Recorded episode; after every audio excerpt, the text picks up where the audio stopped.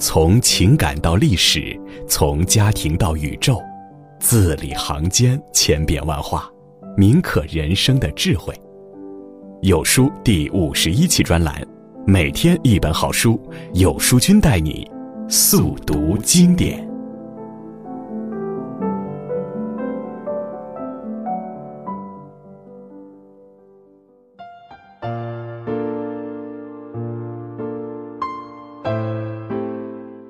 今天为您分享的好书是《墨菲定律》，作者罗宾逊。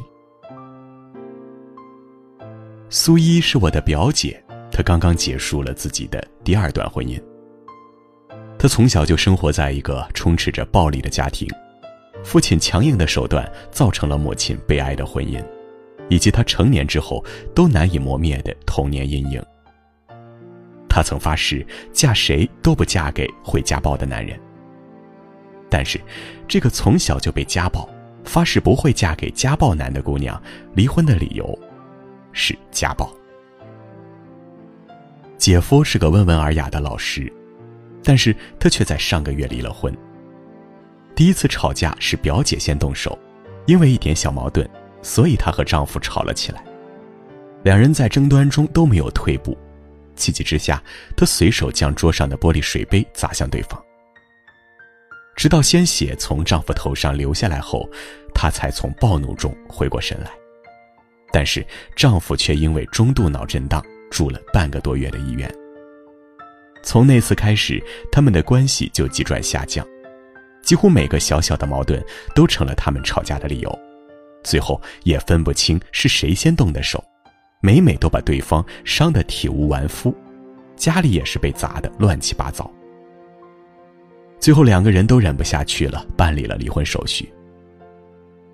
作为家暴的受害者，明明他是一个那么讨厌家暴的人，为什么到了最后，他却还是变成了自己厌恶的那种人呢？表姐的婚姻中的不幸有客观的因素，也有她本身的原因。她因为受到过家暴的伤害，所以格外厌恶这件事儿，但也是这种刻骨铭心的厌恶感，让她过度关注家暴本身。从而敏感到无法分出精力来做正确的处理，最后导致自己也走向了家暴的路。有人说，一个人曾被如何对待，他便会怎么待人。电视剧都挺好里面，虽然苏明玉得以离开自己偏执的母亲，逃离那个父母错位、重男轻女的家庭，但是苏明玉的性格里何尝没有一些苏母的影子？他过早的体验了家庭带来的伤害，得不到母亲的喜爱、父亲的保护，所以在工作和生活中，他也一度要强的向别人证明自己的能力，极度希望得到上司的肯定。他也许自己都没意识到，他正在慢慢的倾向于自己曾经厌恶的母亲，使得他肯定不会像苏某一样重男轻女，但也许他会和苏某一样。一旦决定的事情就很难改变，具有极强的控制欲，常年以往甚至会变得像苏母倔强偏执。那些他曾经抗拒的性格和做事风格，难说不会在他身上重演。这就是无处不在的墨菲定律告诉我们的。那是因为，如果我们非常在意一件事情，那我们就很可能不自觉地关注这件事情。从而分走大部分的精力，不能全心投入到其他事中，然后使得事情发生的比例增加，加深这件事儿的不良发展。为什么你越担心一个事情会发生，它就越会发生？因为你的担心给了他太多的注意力。罗宾逊说：“我们建立一系列期待，试图寻找他们，同时我们把其他事情分流出去，这是很危险的做法。”一九九一年，乔丹和他的芝加哥公牛队第一次打进了总决赛，面对着魔术师约翰逊领军的湖人队，饶是红色公牛也不免感到紧张和焦虑。谁去防守约翰逊？这个重担落到了乔丹的队友皮蓬的肩膀上。在比赛的最后时刻，还有不足一分钟的时间，两队比分焦灼，皮蓬把全部注意力都扑在了约翰逊身上。他两眼紧盯着约翰逊，双脚紧紧地抓着约翰逊的脚步，嘴巴里一直默念“守住，守住这个球，不能让他得分”。皮蓬对约翰逊的防守密不透风，但忽略了其他球员，在他的背后和侧面出现了一大片空档。他已经被约翰逊这个猎物完全吸引，而失去了作为一个优秀防守者该有的大局观。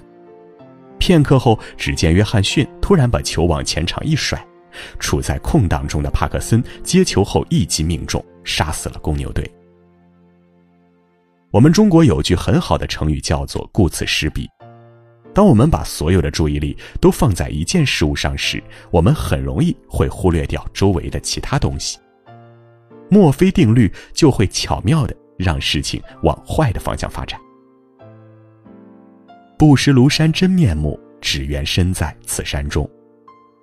我们看待一件事物时，不妨从大局出发，一切从整体考虑，不要纠结一隅，目光狭隘。做到了这一点，便不会让那些藏在我们注意力盲区中的魔鬼有可乘之机。曾经在网络上看到一个反驳墨菲定律的故事，非常的滑稽。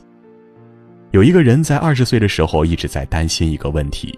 我怕有一天我会死，结果过了八十年的时间，他真的死了。然后就有人站出来说：“对，多么完美的墨菲定律！你越担心什么，什么就越容易发生。”这个说法听起来好有道理，但仔细想一想，是不是荒谬至极呢？实际上，我们都清楚的是，任何一个人在经历过百年岁月之后，都有可能离开这个世界。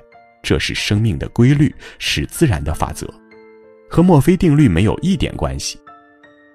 生活中许多人总喜欢对号入座，夸大墨菲定律的魔力。其实只要我们放平心态，理性的去看待，所谓墨菲定律根本就没那么可怕。而墨菲定律之所以屡屡奏效，和概率、选择性记忆也有很大的关系。二零零三年，美国哥伦比亚号太空梭返回地面的时候，在德克萨斯州中部地区上空解体，宇航员全部遇难。这起空难令人悲伤和心痛。故事发生后，又有一些好事者把这个事情归咎到了墨菲定律的头上。这种说法搞到最后，科学家出来辟谣。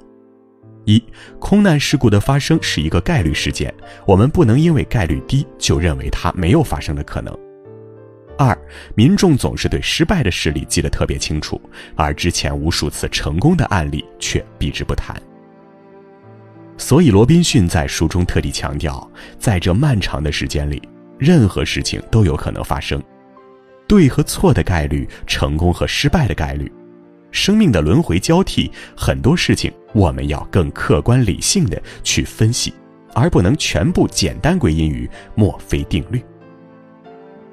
只要认清了这个事实，墨菲定律也将不再可怕。关于墨菲定律，它也与不良情绪和消极的心理暗示密切相关。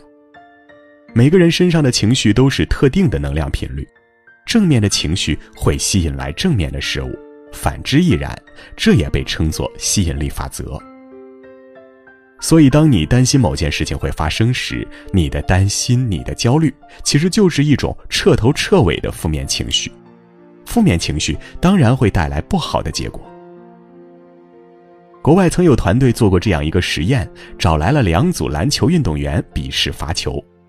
第一组球员给的心理暗示是：“我一定会把球投进。”第二组球员给的心理暗示是：千万别把球投偏了。结果实验结果让人瞠目结舌，在第二组老道的球员中有相当一部分人命中率不足三成，这个结果大出所料。是的，怕什么来什么，神奇的墨菲定律又奏效了。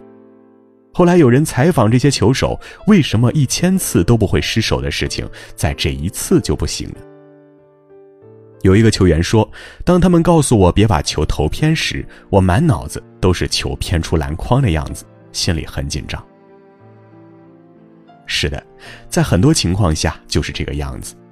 消极的心理暗示带来消极的情绪，消极的情绪又影响了你的发挥，然后看到失败的结果，便认为是墨菲定律在作怪。许多人都在不知不觉里陷入这样一个怪圈之中。在书里，罗宾逊说，情绪一般分为六大类：惊奇、快乐、厌恶、恐惧、生气和难过。其中四种是不愉快的情绪，所以我们生活中总碰到一些不愉快的事情，就不足为奇了。你的大脑一直被恐惧占据着，没有空余的时间浪费在进展顺利的事情上，他将精力集中在疑难问题上。所以你觉得怕什么来什么，也是你自己选择的结果。因此，在生活中，无论何时何地，请调整好情绪，永远给予自己正面的心理暗示。当你充满了正能量之后，好的事物也会接踵而至。墨菲定律无法囚禁一个乐观向上、充满正能量的人。人生在世，总有这样那样的事情要去完成。对于自己的失败，有些人归咎于命运，有些人归咎于机遇，有些人归咎于像墨菲定律这些骇人听闻的心理学效应。其实，生而为人，我们不妨把命运牢牢掌握在自己手中，不要相信什么事情一定会发生，什么事情一定会出错，一切好与坏都是岁月的恩赐，都是成长的过程。